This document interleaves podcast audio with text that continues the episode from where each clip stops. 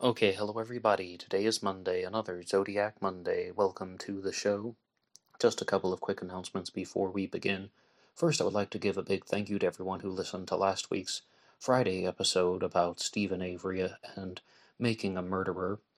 I was responding to a book called Illusion of Justice, written by Jerry Buting, who was one of the former attorneys for Steven Avery, who, as I said, was made famous by the Netflix docu-series Making a Murderer, and it explores the 2005 death of Teresa Halbach, and there are now numerous episodes about that case here on this channel because every Friday isn't anything goes where any subject is fair game.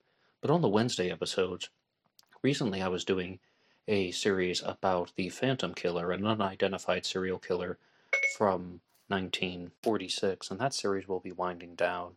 And the Wednesday show will be soon devoted to a multi-part discussion on the New Orleans Axeman, another unidentified serial killer legend who operated in the second decade during our first century. Um, our first century, no, that's probably not, probably not the best way of putting it. During the first part of the 20th century, really it's the 19 teens that we see the story of the Axeman and there is also a lot of parallelisms between the Axeman and the Zodiac Killer, but even more so with Jack the Ripper. And I think there's a lot of intersectional activity going on between these four serial killers. So please look out for that future um, discussion here on this channel. And as always, you can like and subscribe. It really helps everything out. And another great way to help is to go over to buymeacoffee.com slash blackboxned88. There's a link to that in the description box. That allows you to make a donation or contribution to help support all of these efforts. And any donations or contributions will be used for things such as purchasing equipment for the show or buying true crime books to talk to you guys about. One more time, buymeacoffee.com slash blackboxned88, and all contributors will get a shout out on Zodiac Monday. But I do have to begin with a piece of true crime news that is from a different part of the world. And that's because last year on the channel, I talked about the Artesia Jane Doe. I used this story to begin a Zodiac Monday. It was called Zodiac Killer Randy Kenny Theory, where I was discussing Louis Myers as a Zodiac suspect. Myers was brought forward by his friend Randy Kenny, who claimed he had a deathbed confession from Louis Myers stating that he was the Zodiac Killer but I was simply just making an announcement because I thought that you guys who follow the Zodiac case would have some good insights into the story of the Artesia Jane Doe. And, and I was reading a lot of comments from you guys on other episodes about the Zodiac Killer, and I thought that a lot of you would be able to provide some remarks or responses about a particular clue in the death of the Artesia Jane Doe, and that is that this young woman, they weren't even sure of her age at the time, was found in the desert of Arizona wearing a black robe.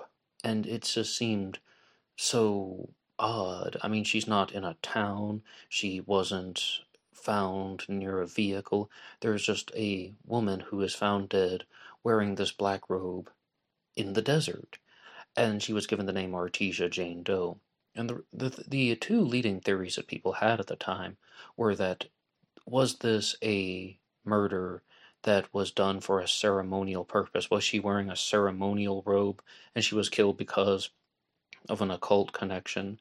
And the second leading theory was that her body was found in early October.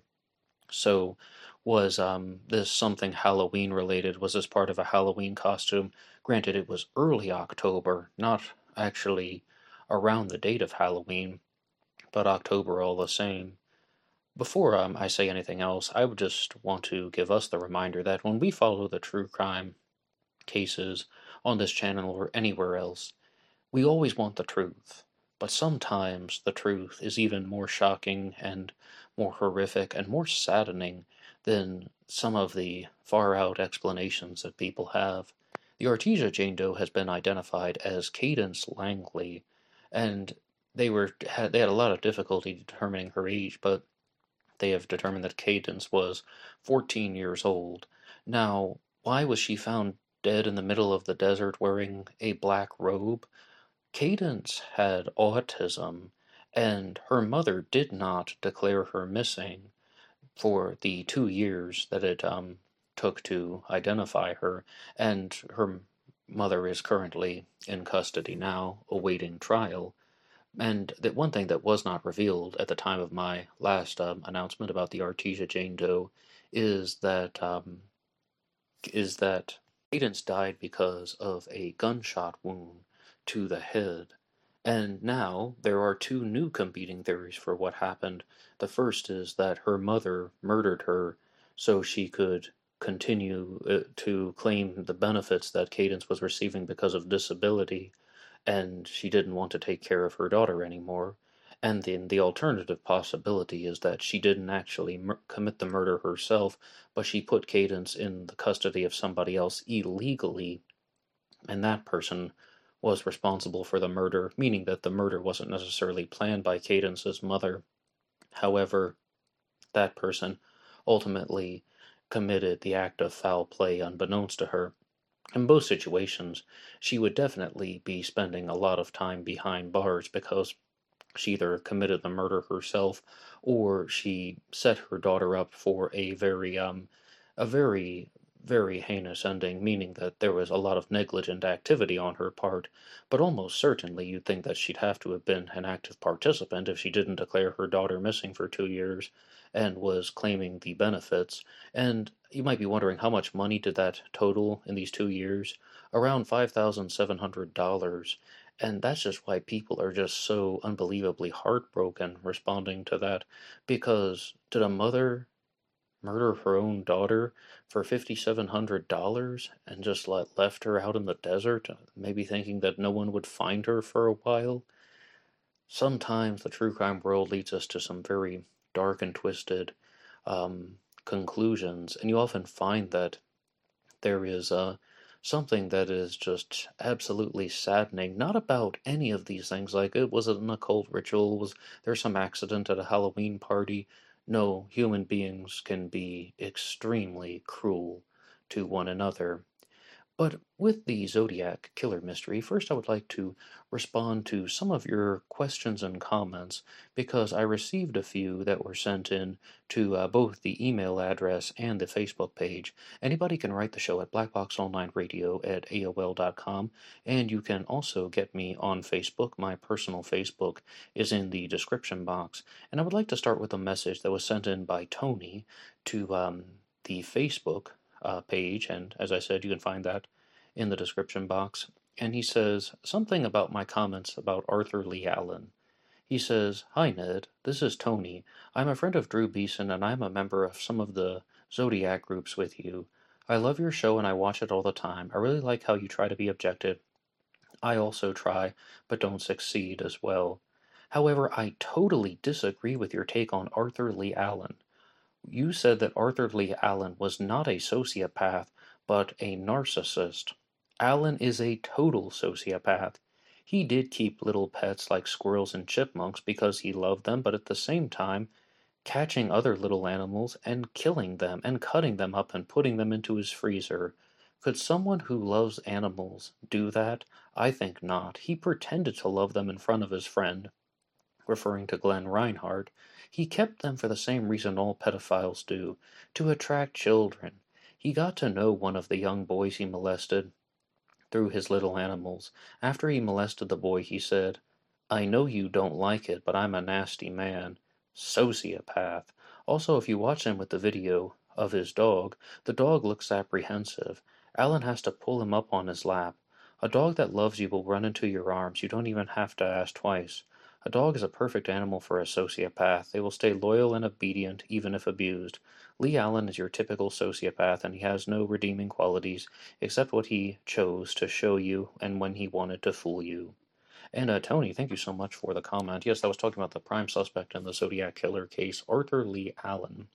While the Zodiac murders occurred in 1968 and 69, Arthur Leigh Allen, who is the subject of Robert Graysmith's books, and the uh, David Fincher film from 2007, would encounter legal trouble later on in his life, particularly in the mid 1970s when he was sent to a Atascadero State Hospital because of his um, sexual offender behavior, sex offender behavior.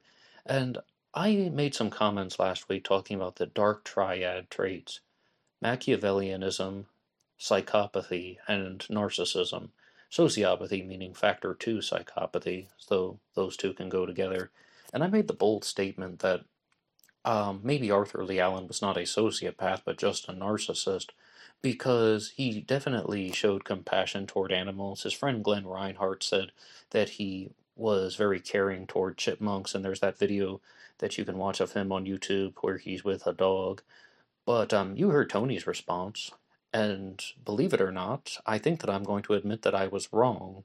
And uh, Tony's response sounds a lot more convincing that he um, no matter what he did with the animals, he could have um, been a sociopath because of the way he acted toward people, or that may have just been a facade for his own amusement.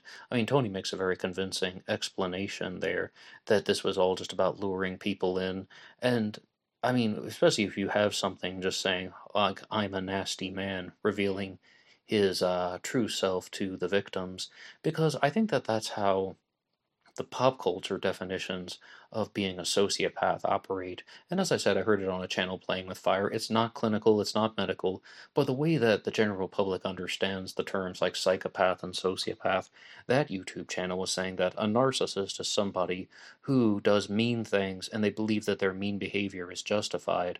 A sociopath is someone who does mean things, believes their behavior is justified, but they enjoy doing the mean things. And based on this definition uh, that I just um, stated there and the comments and stories that Tony has shared in this message, absolutely that would make Leigh Allen sound like a sociopath. But there is a challenge question that has been put into um, this. Could someone who loves animals do that? Meaning, at the same time he was catching other little animals, killing them, cutting them up, and putting them in his freezer.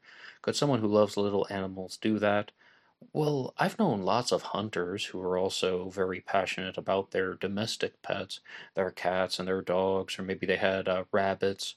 And I mean, lots of hunters also have pets at home. Mean, when you look at some dogs like golden retrievers or a Labrador retriever, well, what are they retrieving? Like, they are involved with hunting.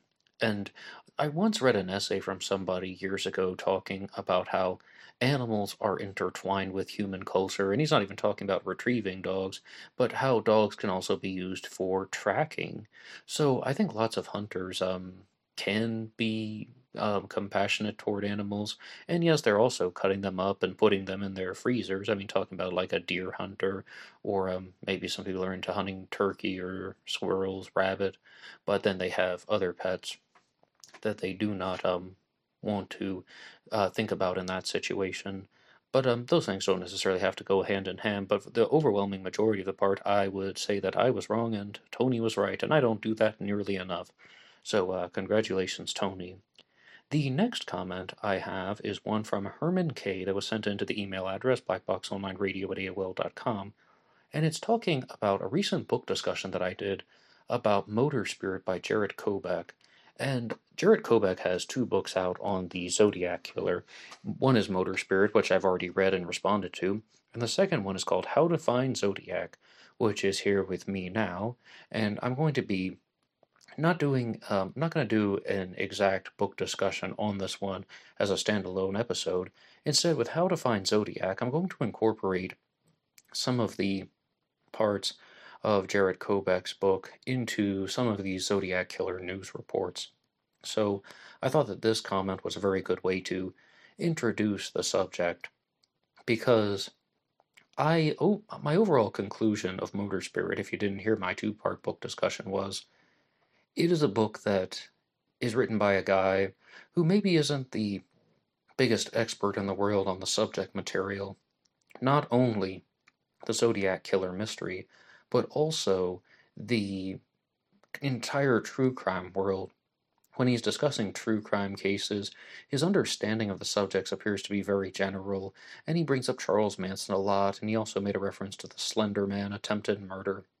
And I call him out on that stuff in the book. So my conclusion was that there are several mistakes in Motor Spirit. There are actually numerous mistakes, things that are not completely correct. And also, if you've read several other Zodiac books, I don't think you will learn much from it. But to give credit to Jarett Kobek, he does tell the story in an entertaining way. It's something that we've heard a million times over and over again. The story of the Zodiac Killer, this serial killer who not only committed murders in the 1960s, but also made phone calls and wrote letters and created the ciphers. And Jarett Kobek does make some of his own original observations, but I don't necessarily think that the way he presents them in the book is the best way to do that. He could have just as easily written them out on a forum, and it would have had the same scholarly value. But he um he does put the story together in an entertaining way. And Herman K asks me this question. Hey, hey Ned, totally enjoyed the analysis on the book Motor Spirit by Jarett Kobek. I think you were fair, but I was taken aback by what you said near the end of the episode. And this refers to something. This is a quote. Just because two teenagers, aged 17 and 16, were sitting alone in a car, it doesn't mean that they were doing any of the heavy petting the way that Jarett Kobek was talking about in the book. This is referring to um, the Lake Herman Road murders, the murders of David Faraday and Betty Lou Jensen, the first crime committed by the Zodiac killer. And then the comment continues by saying, pure assumption on his part. So it was really quite shocking that you had the nerve to go and criticize other people for getting anything incorrect about the story when he openly fabricated his details on his own. So, um, I mean, the point that I was trying to make was that in Motor Spirit, uh, Jarett Kobek is saying some very graphic things about the activities that David Faraday and Betty Lou Jensen were doing before they were murdered. He said that they were down for some heavy petting using some flowery language.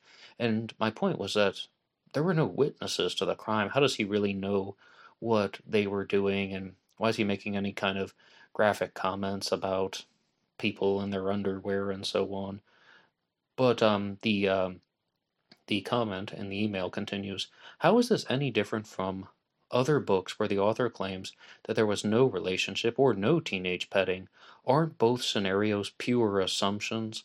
How can we accuse Kobek of openly fabricating details if no one knows whether the details are actually untrue in the first place? Not trying to split hairs, it's just that there are a finite set of facts that we are privy to. Everything else is pure speculation. Maybe it's because he wrote these details if they as if they did happen. I know Tom Voigt took great exception to this. I see why. And maybe that's your beef too. Personally, I think Kobek was simply creating a picture, or excuse me, painting a picture and creating a possible scenario in a situation where no one actually knows. And I don't think he's doing it cynically or to grab attention or to be deliberately provocative. It's just his style, which is perfectly fitting for the whole style of this particular book as a whole. When you look at it, it is not a zodiac book per se, but rather a portrait of the times. That is a strength compared to other zodiac books, which leads me to another question.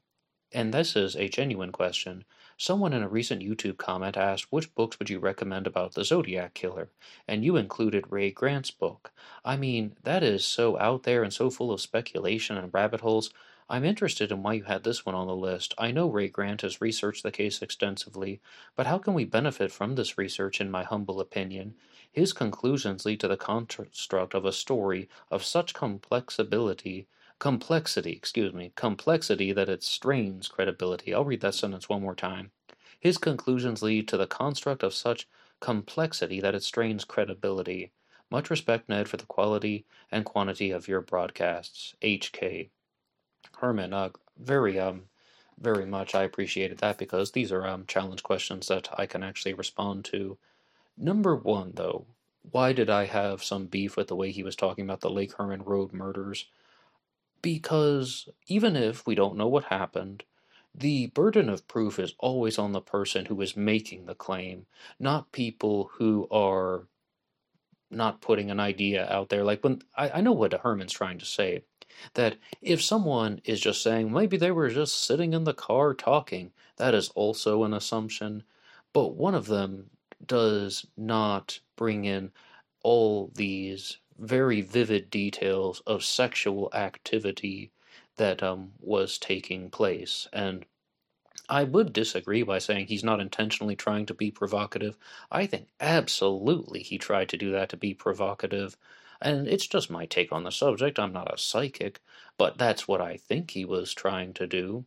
And here is another difference, though, between just trying to speculate about what happened with a crime and talking about victims being involved sexually when we didn't know what they were doing. That doesn't have anything to do with the murder, to the best of our knowledge. I mean, it has to do with the private lives of people who were innocently murdered. And I think that um, the graphic nature of what Kobek was talking about is almost unfair to the victims. Now, there's another question here, though. Why did I recommend the book Zodiac Killer Solved by Ray Grant?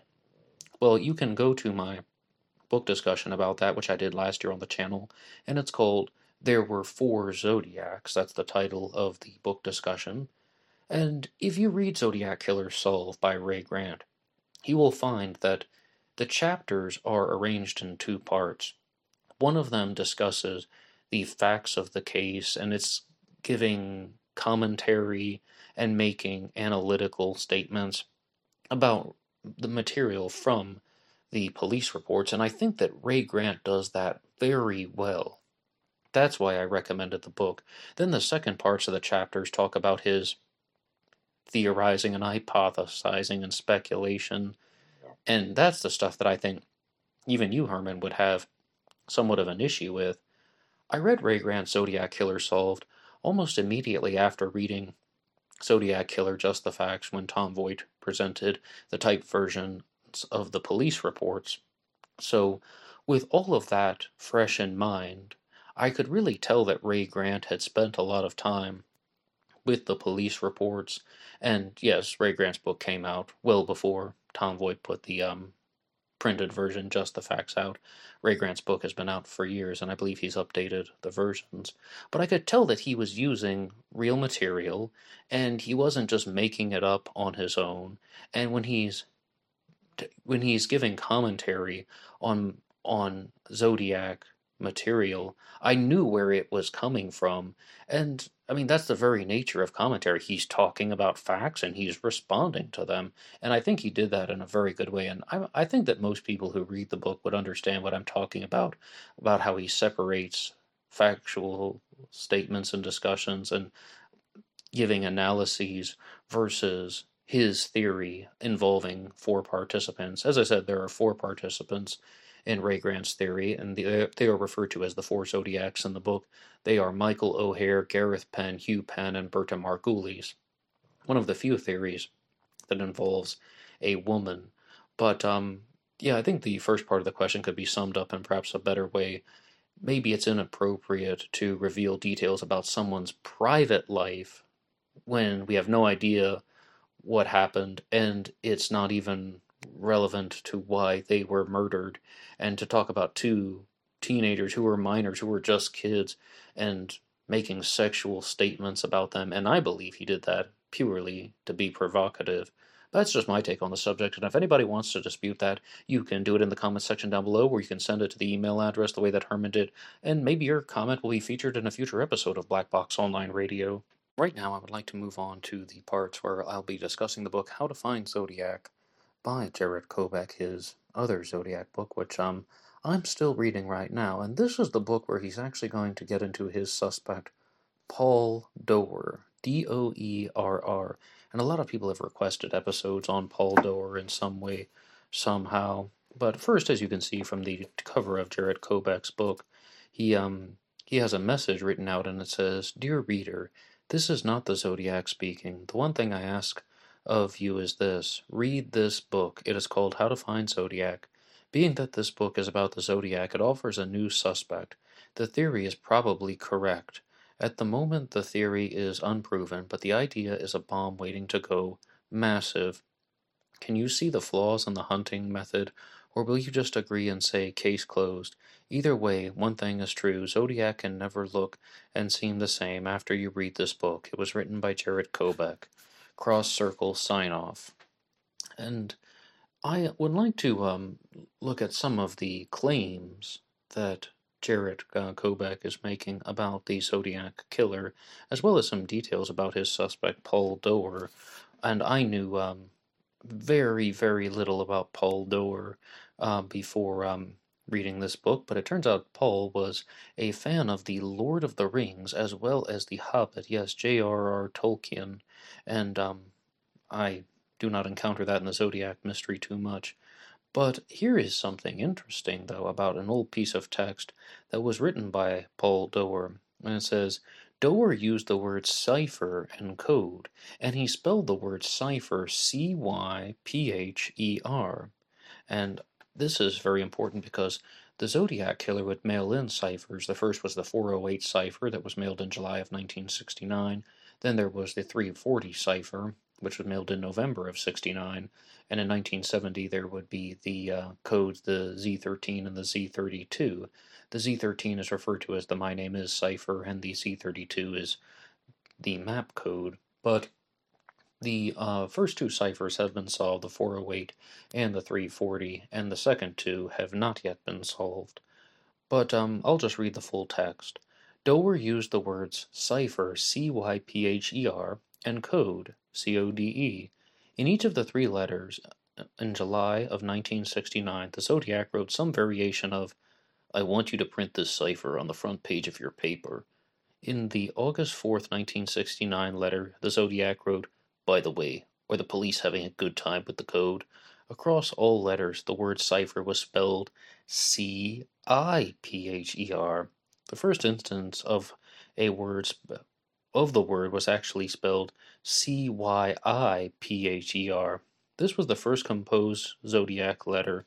This was the early days when Zodiac was working out his character and deciding how he would misspell certain words. Zodiac had written, Here is a cipher, or, that is, part of one, and then never used the Y again. Doerr had spelled cipher C Y P H E R. There are two big pieces of information to discuss here. The first, I think you guys might notice, is a little bit more important, and that is that um, he says that the zodiac misspellings are intentional, and this is all a persona that has been developed by somebody. But I would like to um, respond to the original point first.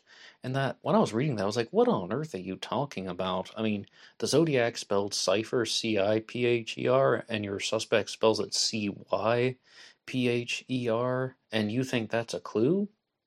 Um, and then what, what, because there's a misspelling C Y I P H E R, that means anything? If anything, that should be a strike against Paul Doerr of being the Zodiac killer.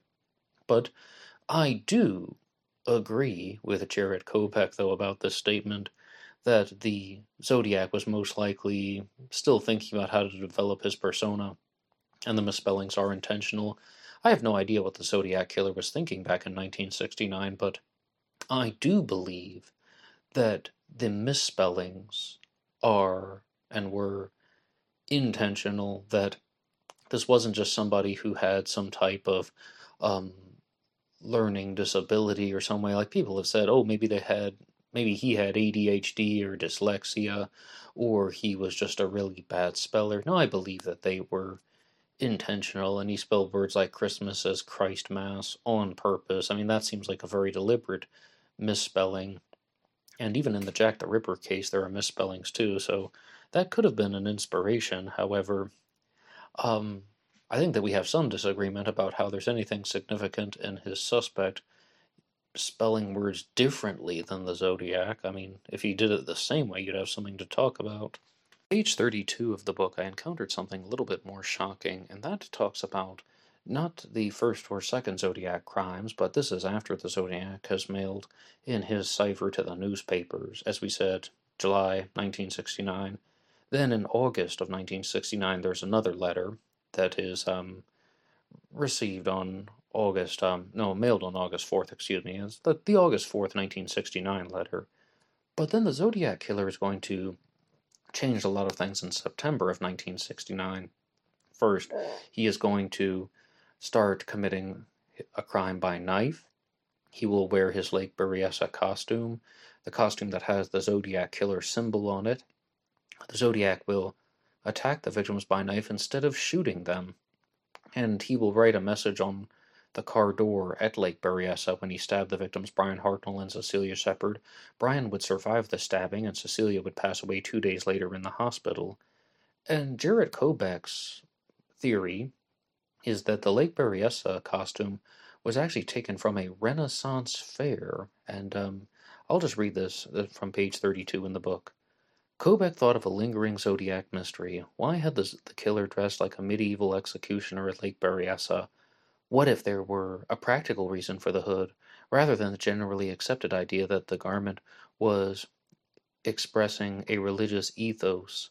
Kobek decided to see if there were any Renaissance fairs around the September 27, 1969 attack. And there was. The third annual Renaissance Pleasure and Fair and Haypenny Market was open every single weekend of September 1969, including the 27th. It happened in San Rafael in Marin County, across the Golden Gate Bridge from San Francisco, about an hour and a half drive from Lake Berryessa. The third annual Renaissance Pleasure Fair and Haypenny Market, where people would dress up in medieval garb and went for fun on the weekend. Other than the events hosted by the Society of Creative Anachronism, this was one place in the Bay Area where an individual could dress in an executioner's hood and not be taken for an LSD casualty. Is it possible that the Zodiac attended this fair? And if he did, was he in the hood? A Renaissance fair costume. I just, I'm not quite sure what to make of that. When I first read this, I was thinking, absolutely not. I really haven't been to too many Renaissance fairs, but mostly they um, have more extravagant and intricate costumes than the executioner's hood that is worn at Lake Berryessa. I mean, if it if it is indeed an executioner's hood, we aren't really sure. And I don't necessarily think that um, this ties into a religious ethos.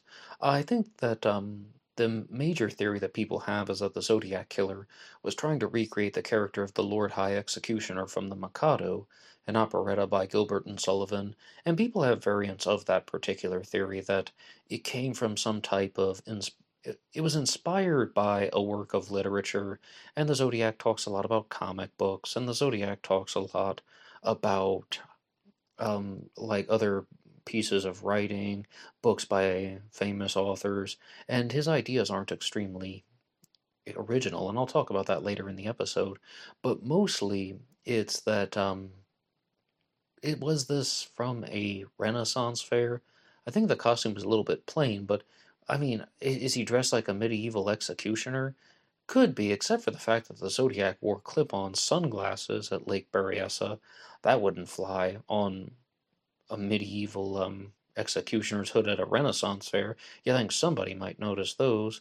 But um, I just I would lean toward no that that wasn't the inspiration for it, or that it wasn't worn at a fair in some way. But I suppose anything's possible, and and I would like to move on to another part of the book here. This is on page 58, where Jarett Kobek will make another bold claim, and um, you guys can respond to these in the comments section down below.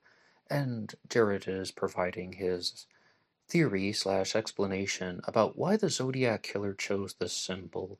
Because the Zodiac has the circle with the cross going through it. Some people just simply refer to it as the crosshairs. Some people call it the flat out Zodiac symbol. And I will just read from page 58. The symbol demonstrated the problem with the histories of the Zodiac. Once a thing happens, once it's documented, it seems like a part of a plan. But Zodiac was the same as anyone else. He was bedeviled by fuck ups and indecisions and wrong turns. Kobek had a question. How does anyone know what the crosshairs meant to Zodiac?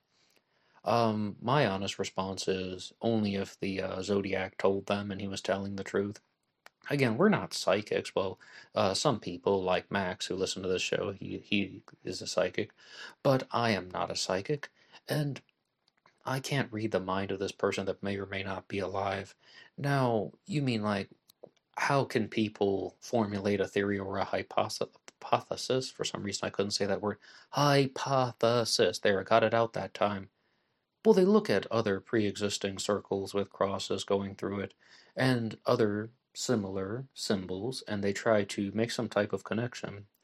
It was answerable and it could never be solved. Other than small circulation in Vallejo newspapers, the symbol wasn't reproduced in any contemporary reporting of, on the first three letters. No major Bay Area newspaper printed the Zodiac's crosshairs until October of 1969, by which point the killer had his trade name. He sent ciphers, he had worn the hood, he had gone to San Francisco and shot Paul Stine. The narrative is in place. The crosshairs are another piece of the story, but they predate everything except the cipher. Along with the slaves in the afterlife and the cryptography, they're one of the three elements present before the killer knows what to call himself. Zodiac went with whatever happened, regardless of original intent. If a newspaper says that he committed a murder, he accepts it. The crosshairs became the zodiac symbol, and the zodiac goes with it. But when the symbol is first scrawled, it's not a zodiac symbol. There is no zodiac. The name zodiac is only chosen with the August 4th, 1969 letter. In the initial three letters, the ones with the first cipher, the crosshairs, is not the zodiac symbol because there is no zodiac. It's only crosshairs. Now that's um that last uh, little paragraph there was a bit of a challenge to read. I mean, I shouldn't I shouldn't blame anyone or I shouldn't criticize anyone. I couldn't even say the word hypothesis, but it's like First, there is no zodiac symbol, and the zodiac goes with it, but there is no symbol with the symbol is scrawled. It's not the zodiac symbol because there is no zodiac, and the zodiac name wasn't chosen yet because it's not the zodiac symbol. There was no zodiac. Yeah, okay. Uh, I, sometimes tongue twisters are kind of fun, so thank you, uh, Kobek, for that one. However, um, there obviously is a little bit of guesswork going on here by Jarett Kobek, and he number one, he's making the assumption that the Zodiac didn't intend to announce himself as the Zodiac in the near future. Like he hadn't decided until August of 1969 to call himself that. I don't know. I really don't. I would actually tend to think that Jarett Kobek is right about this. Even though I'm going to be critical of some things, I'll give him credit where credit is due. I think that he's most likely right that the name Zodiac wasn't chosen yet. And I've talked very frequently about how the Zodiac killer um, most likely was choosing the name Z first, that the letter Z was chosen for a couple of reasons. One of them is a story that was written by Edwin Baird called Sign Z that was published in 1921. And also, I believe the Zodiac Killer was familiar with the murder of Cheri Jo Bates in 1966, that had three letters that were mailed after her crime after her murder, they were actually mailed in the spring of 1967, and they said Bates had to die. There will be more signed with a Z. So I believe the letter Z was chosen and in the killer's mind, and then the word Zodiac was put into place. But what is Jarett Kobek's explanation for the Zodiac symbol? He says, Kobek had a standard policy. He always went for the shortest, least complicated route. In 1969, the shortest path to the crosshairs via anonymous letters are the Minutemen. And the Minutemen also published the ANFO formula, Traitors Beware. So I believe that Jarett Kobek is saying that the Minutemen have a similar symbol, and that's where this came from, and that the zodiac symbol is actually the Minutemen symbol. And I explored this in the episode on Troy Howden another Zodiac killer suspect with Minutemen connections. But I think we should read a little bit more in this book before we uh, close the door on Paul Doerr, because Paul Doerr is a suspect whom I really haven't talked about too much because he hasn't been mentioned so much in these parts of the book. Or what really stands out are Kobek's um, discussions on things like the origin of the Lake Berryessa costume, the origin of the zodiac symbol, but I'll keep reading. Kobek discovered the Minutemen through researching Paul Doerr. A friend suggested that he look through the online academic databases to see which to, to which her university subscribed.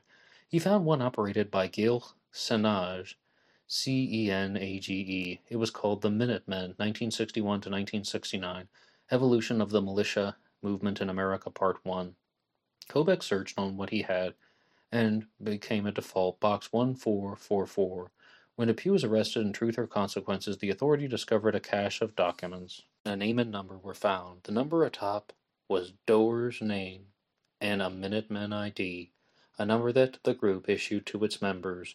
Once this ID, once assigned, this ID was expected to communicate through the A minus proceeding. The ID number was Doerr's Minuteman security classification.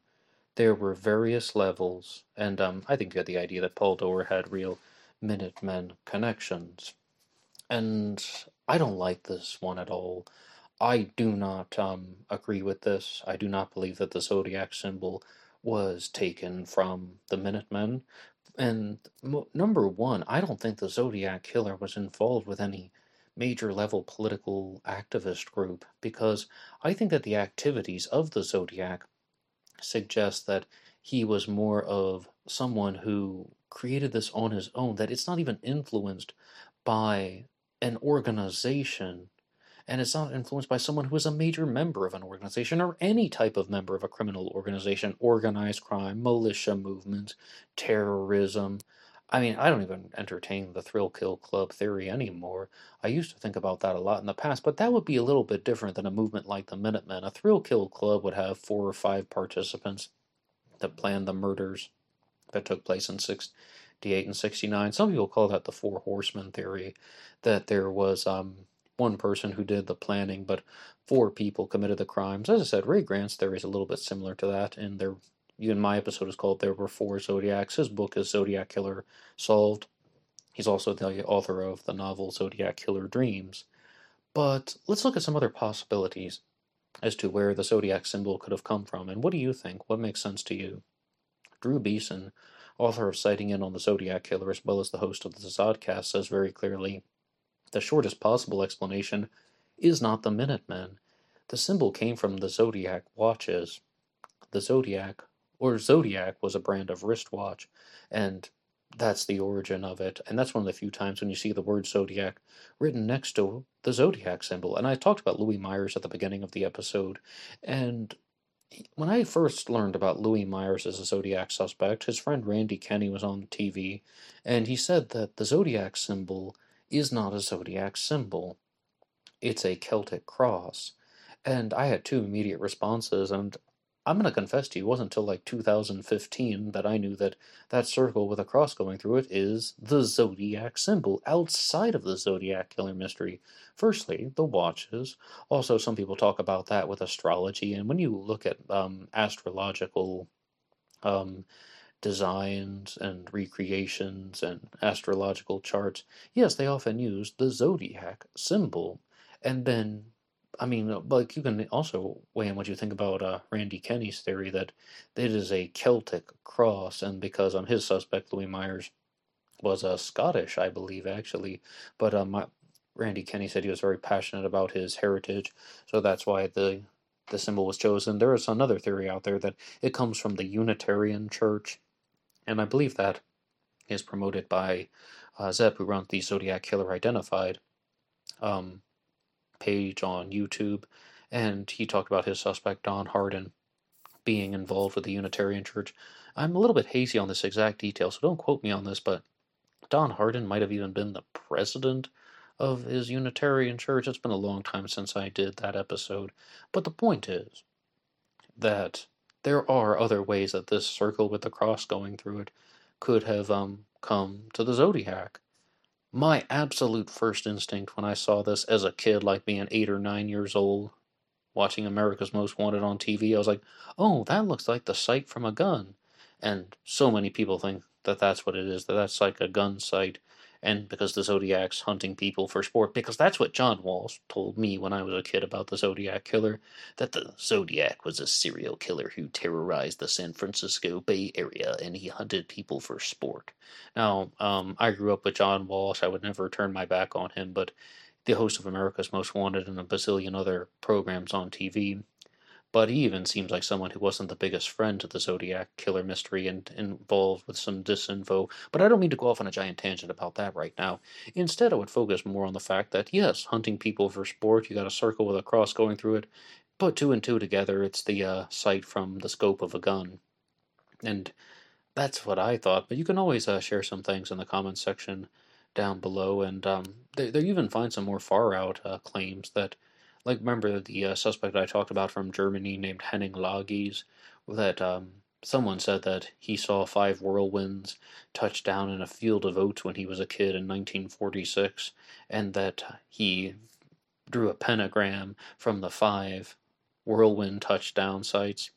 And then a circle goes around the pentagram, and then you draw a cross through the circle, and that allows him to um, have the zodiac symbol on top of a pentagram and then you would have the sign of Gemini on one side, which I can only guess would mean the two twins, and then Hitler's sign would be on the other side. I don't even know what that means.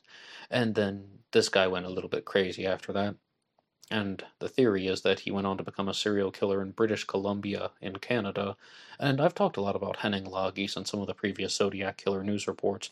And I've also purchased Wolfgang Schindler's book, which has the testimony of testimony of Henning Lagis after he saw the uh, five whirlwinds in the field of oats, and I don't see an ounce of um, anything that's actually suggesting that. I have no idea if this guy ever killed anybody, um, or he was ever a serial killer. It does not appear he was ever convicted of anything of the sort, other than what I could find out about him. But that that was somebody else's theory for why the zodiac symbol was chosen, because of a um, meteorological event tied into uh, bizarre symbology. What do you think? You can put your idea in the comments section down below.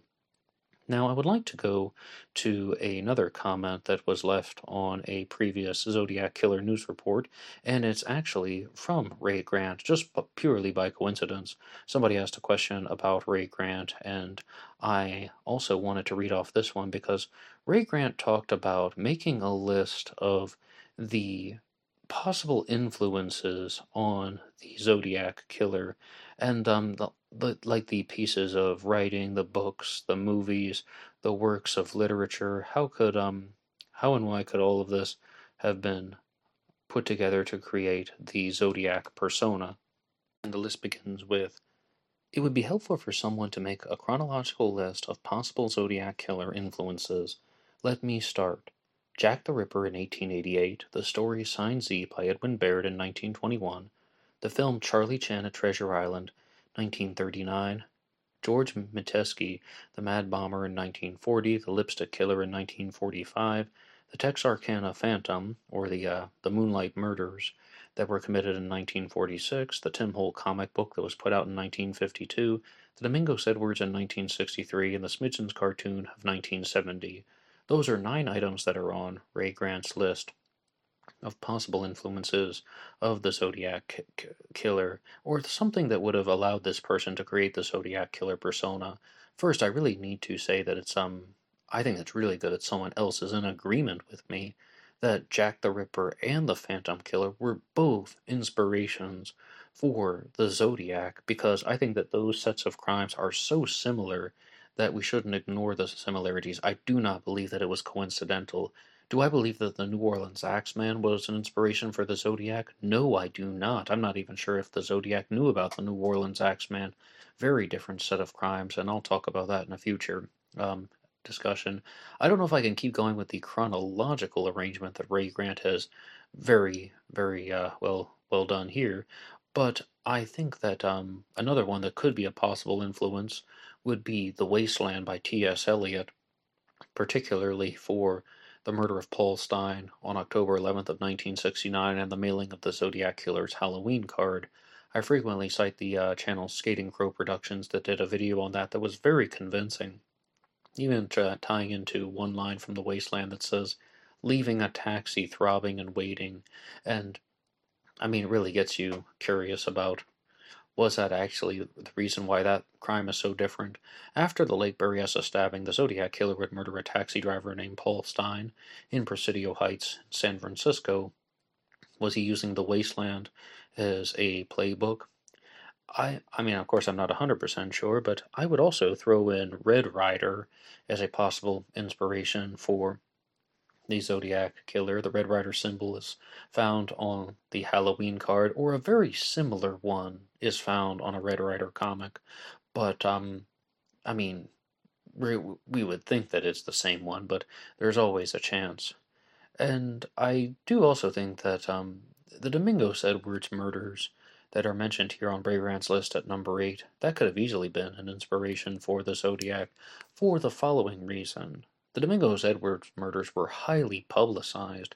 I even read off an article from 1964 that was talking about how there could be a connection between the Domingos Edwards murders and the Swindle murders that were committed on um, oh was that February 5th of 1964 when Johnny Ray Joyce Johnny Ray and Joyce Swindle were gunned down by someone. Some people think that it was a Zodiac crime, others do not. If I had to make a decision now, I would say that both of those crimes are not. But the point is, they were discussed frequently, I repeat, frequently in the newspapers. And some person who is dealing with um, this plan for creating some type of homicidal masterpiece, for lack of a better term. Terrible, terrible what he did, but in his mind, he probably thought it was a masterwork. Yeah, he's going to be stealing ideas from other people, particularly the murder of Cheri Jo Bates in uh, 1966. Now, you may have noticed that um, Cheri Jo Bates is not on Ray Grant's list. Well, that's because he believes Cheri Jo Bates was a genuine Zodiac killer victim, and you can read more about that in his book and listen to my book discussion here Somebody asked a question, though, about a particular influence on the Zodiac Killer, and they wanted to know what I thought about that, or just um, posting it as a possibility. And that was Was the Zodiac inspired by Zorro, the um, masked swordsman who uh, lives in California and um, tries to stand up for the people and there was a response that came in from uh, Aaron Aragon that said no. And I really wasn't quite sure what to make of that. I really liked watching Zorro as a kid. And we even rented this uh, VHS tape that had Zorro the Animated Series on it from the video store. And I loved watching it, but the VCR actually destroyed it. These the, the kids who grow up today will not know the struggles of having a VHS tape, and then your tape gets pulled into the VCR and you can't watch the damn thing anymore. Oh my goodness. Remember Be Kind, Please Rewind, all of that stuff. For a while my family had um not only a VCR but also just a VHS rewinder that was only for rewinding um VHS tapes. Well, I mean, that was just a different world. But yeah, lost the Zorro cassette after only watching it like twice. Kids like to watch things over and over again. But that was um, the animated series from 1997. So I'm not going to lie to you guys, this was definitely an entertaining mental exercise. Watching the TV show Zorro, which came out in 1957 and then aired uh, until until 1959. You can watch this stuff on YouTube. There was also a show called um, The Sign of Zorro, which came out in the early uh, 19. Um, no, that was in oh 1959 or 60. But then this um episode, that series of Zorro from the 50s, was brought back in the 1960s for two years, and that was um, done in more like TV movies or they're like hour long specials. So Zorro was definitely around prior to the birth of the Zodiac Killer. And this would also be at a very pivotal time in this person's life. I mean, no matter what, eight years before becoming a serial killer, maybe um, nine or ten years before becoming a serial killer. Is this just what was on the TV? Zorro is, of course, the guy that wears all black most of the time, and he is a swordsman, fencer, his name is Don Diego. And something interesting, though, about the um, version from 1957 was Zorro's uh, full name is Don Diego de la Vega. And that was um, actually chosen for the show. So it says here that um, it was the uh, first time that they presented him that way. Of course, Zorro is a much older story, but he is referred to as Don Diego in those episodes. Now, when I was watching this, is there anything that is actually Zodiac related? And firstly, the letter Z, as I said, there's the story Sign Z by Edwin Baird. There is the Z on the Bates letters. Zorro does not sign with a circle and a cross. Zorro doesn't sign with a symbol. He signs with a letter Z. And um, that's different. However, there is something that stood out to me, and that is that Zorro says that he's going to um, use the Zorro persona to do the fighting, and during the daytime, he's just going to be Don Diego, the man of letters. So, like, he's going to be the man of letters during the daytime, and then he's going to be a fighter by night. And that definitely got me curious about the Zodiac with someone, or a lot of serial killers, I think, could fall into that particular pathway but or you could put that type of label on them that they're just trying to present themselves as some sort of worldly well-educated person. You read the stuff about paul doerr and how to find zodiac it seems like he's a quirky far out guy. He's interested in lots of types of books and reading but he's also a minute man so that's something else.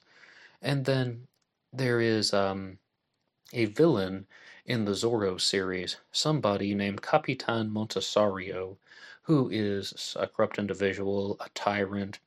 I remember from watching the animated series as a kid that he just really liked to tax the people, and Zorro was fighting back because he thought that it was unjust, unfair, and perhaps that uh, the Capitan was taking advantage of everybody.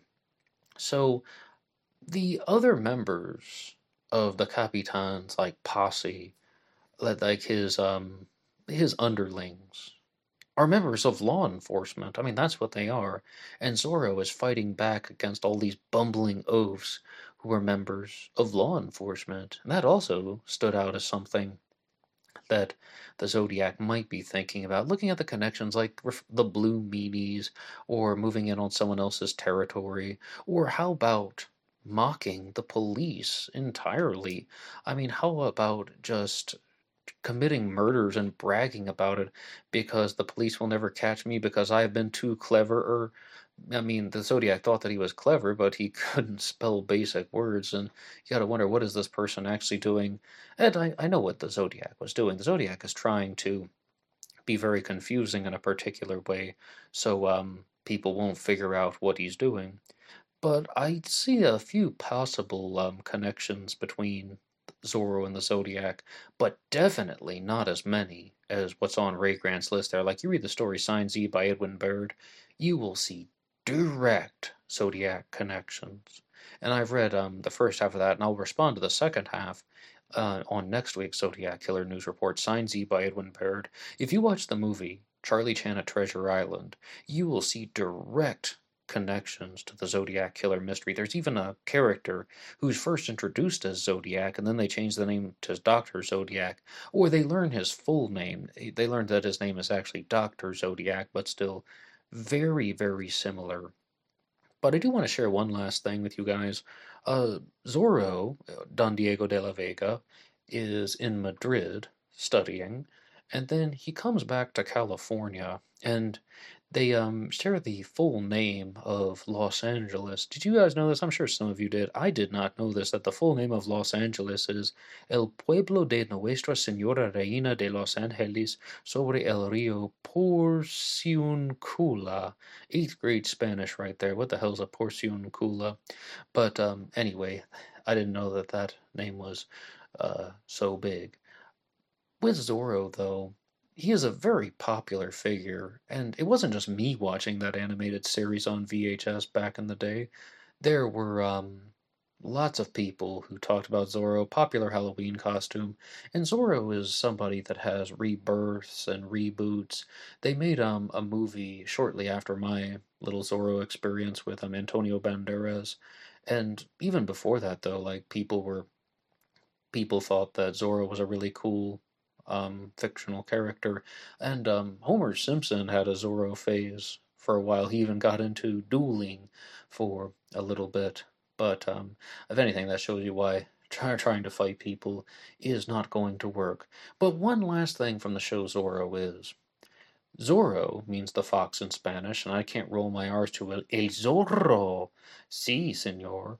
But um, Zorro says that he's going to act like a fox because he thinks that the captain, uh, Monastario, is acting like a lion. So this is going to be a conflict between the fox and the lion. And I also think that that sort of type of mental chess is something that the Zodiac would want to do, and he wants to be the sly fox type. It's possible, but the references are not very direct. Now, in conclusion, I would like to share something with you guys that I've discussed somewhat previously on the Zodiac Killer news reports, and I want to say it again because I found this video online from a channel called Internet Investigations. Beautiful name for a channel. And there were a couple ideas expressed. Number one, if you're going to call out somebody for being a fraud, do it frequently. Sometimes you even need to reiterate points that you've said previously because you need to say it more than once. And several months ago, I did some episodes talking about people in the Zodiac world whom I thought were genuine scammers that were putting out ideas that they didn't believe because they wanted to either sell books for profit or maybe it's also for fame, it's attention, a little bit of trolling, but mostly the for profit angle that they are liars, and so to speak. And I want to be 100% clear about something. Even though I disagree with certain parts of Jarett Kobek's books, I do not think that he is a fraud. I do not think that he's a liar. He's not doing himself any favors saying the, the theory is probably correct at the moment the theory is unproven, but the idea is a bomb waiting to go massive. That's not helping his case, and if anything, that makes him look like a grifter. But no, I do not believe Jarett Kobek is a fraud.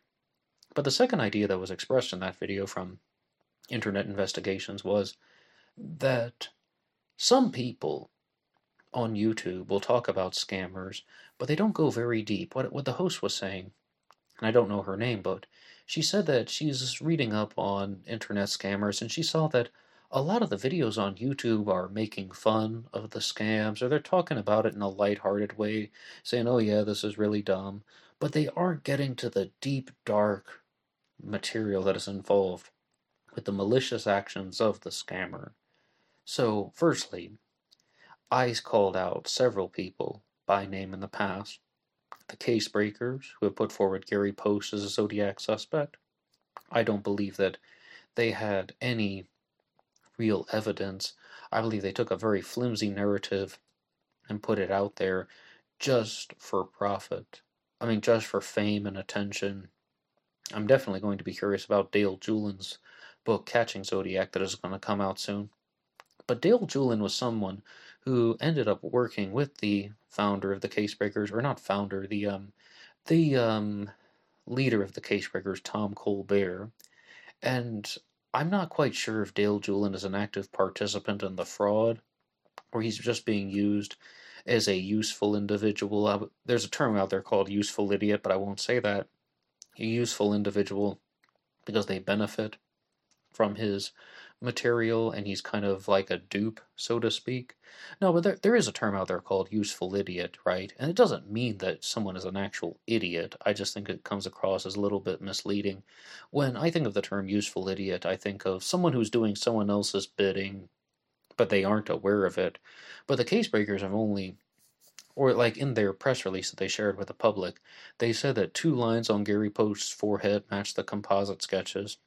They compared a human being to a cartoon, and they showed a shadow on the on a piece of wood, and I think that that is just absolute fraudulent behavior. The next one would be Gary Stewart, who wrote The Most Dangerous Animal of All, talked about Earl Van Best as the Zodiac Killer. It's not even an honest Zodiac book. 24 chapters in the book before he even mentions the Zodiac Killer. There are just a few things in the end, which Susan Mustafa, the co-writer, openly admitted that they just paraphrased the police reports. She said that on national television.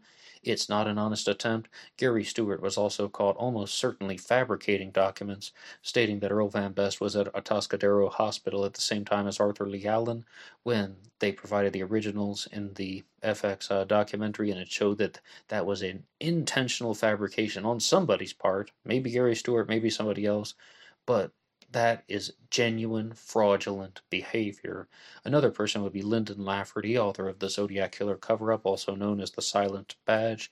And he wrote a book that was just filled with errors, and they're done in an intentional way because he tried to construct this theory that William Joseph Grant was the Zodiac Killer and that he um, he committed the Lake Berryessa stabbing on September 27th of 69, then abducted Donna Lass on, Oct- on September 26th of 1970, and then committed the murder of Nancy Bennallack on October 26th of 1970.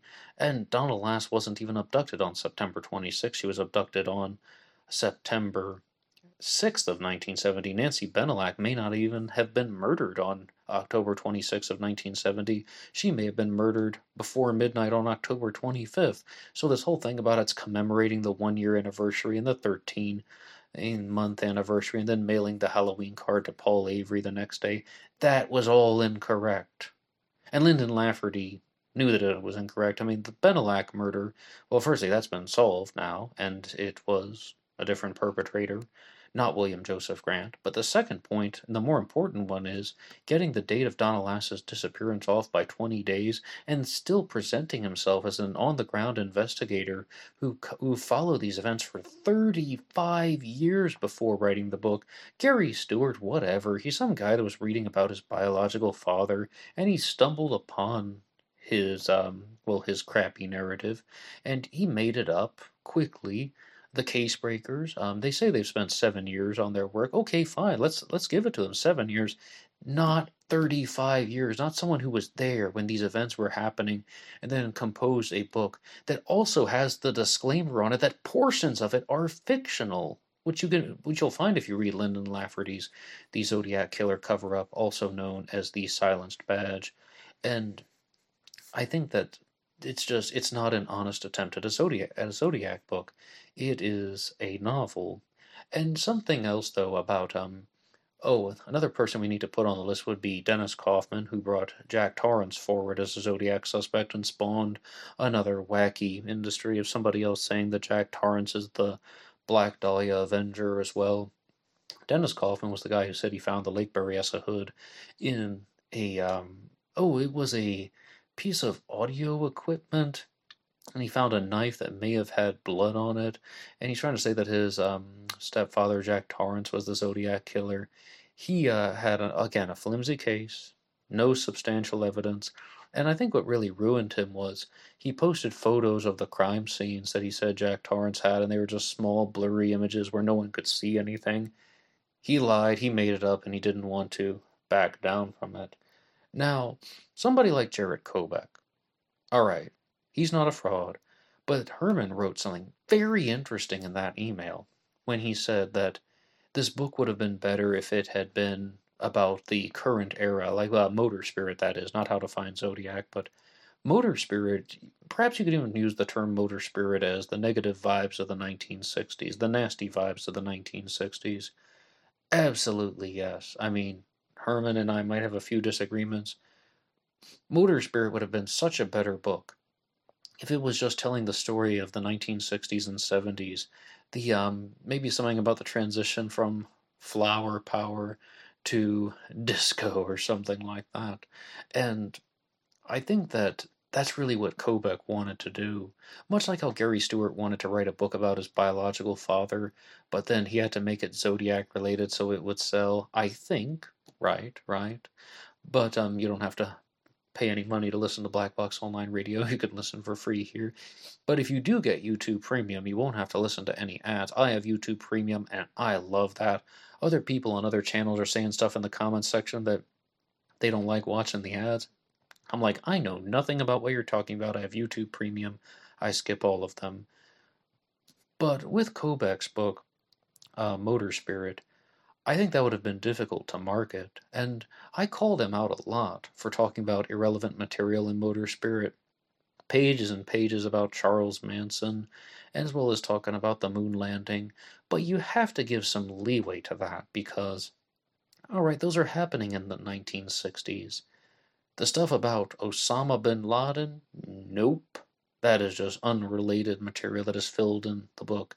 But, um, yeah, I agree. If he wrote just um, Motor Spirit, the story of the 60s, I think I would have liked his book a lot more. But then I probably wouldn't have found it. I mean, we're talking about Jarett Kobek now because he wrote two Zodiac Killer books. Another book that might go in that category is Profiled by Mark Hewitt, because I even did an episode on this channel called Profile, the um, psychology of serial killers and mass shooters. And the reason why I did that was because I was reading the um, first uh, 78 pages of Profiled by Hewitt, and I mean, it's not Zodiac related, it's just talking about serial killers as well as mass shooters, family annihilators, and criminals. And there were genuine ideas in there that I wanted to respond to.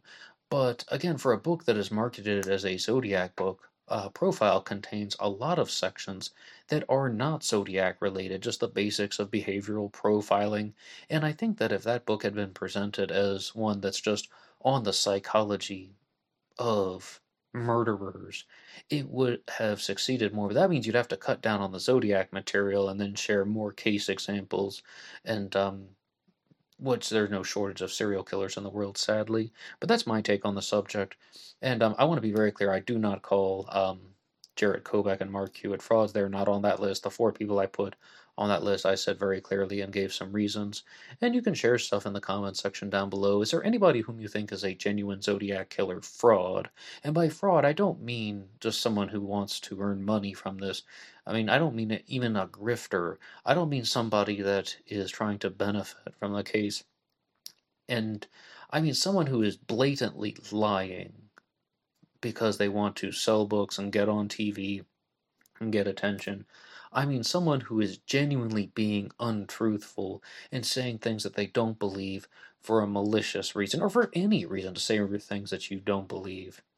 If you would like to challenge me on any of the points, you can put your ideas in the comment section down below. Anybody can write the show at blackboxonlineradio. You can also get me on Facebook. My personal Facebook is in the description box. And I will see you over there on Instagram for the bonus podcast. 拜。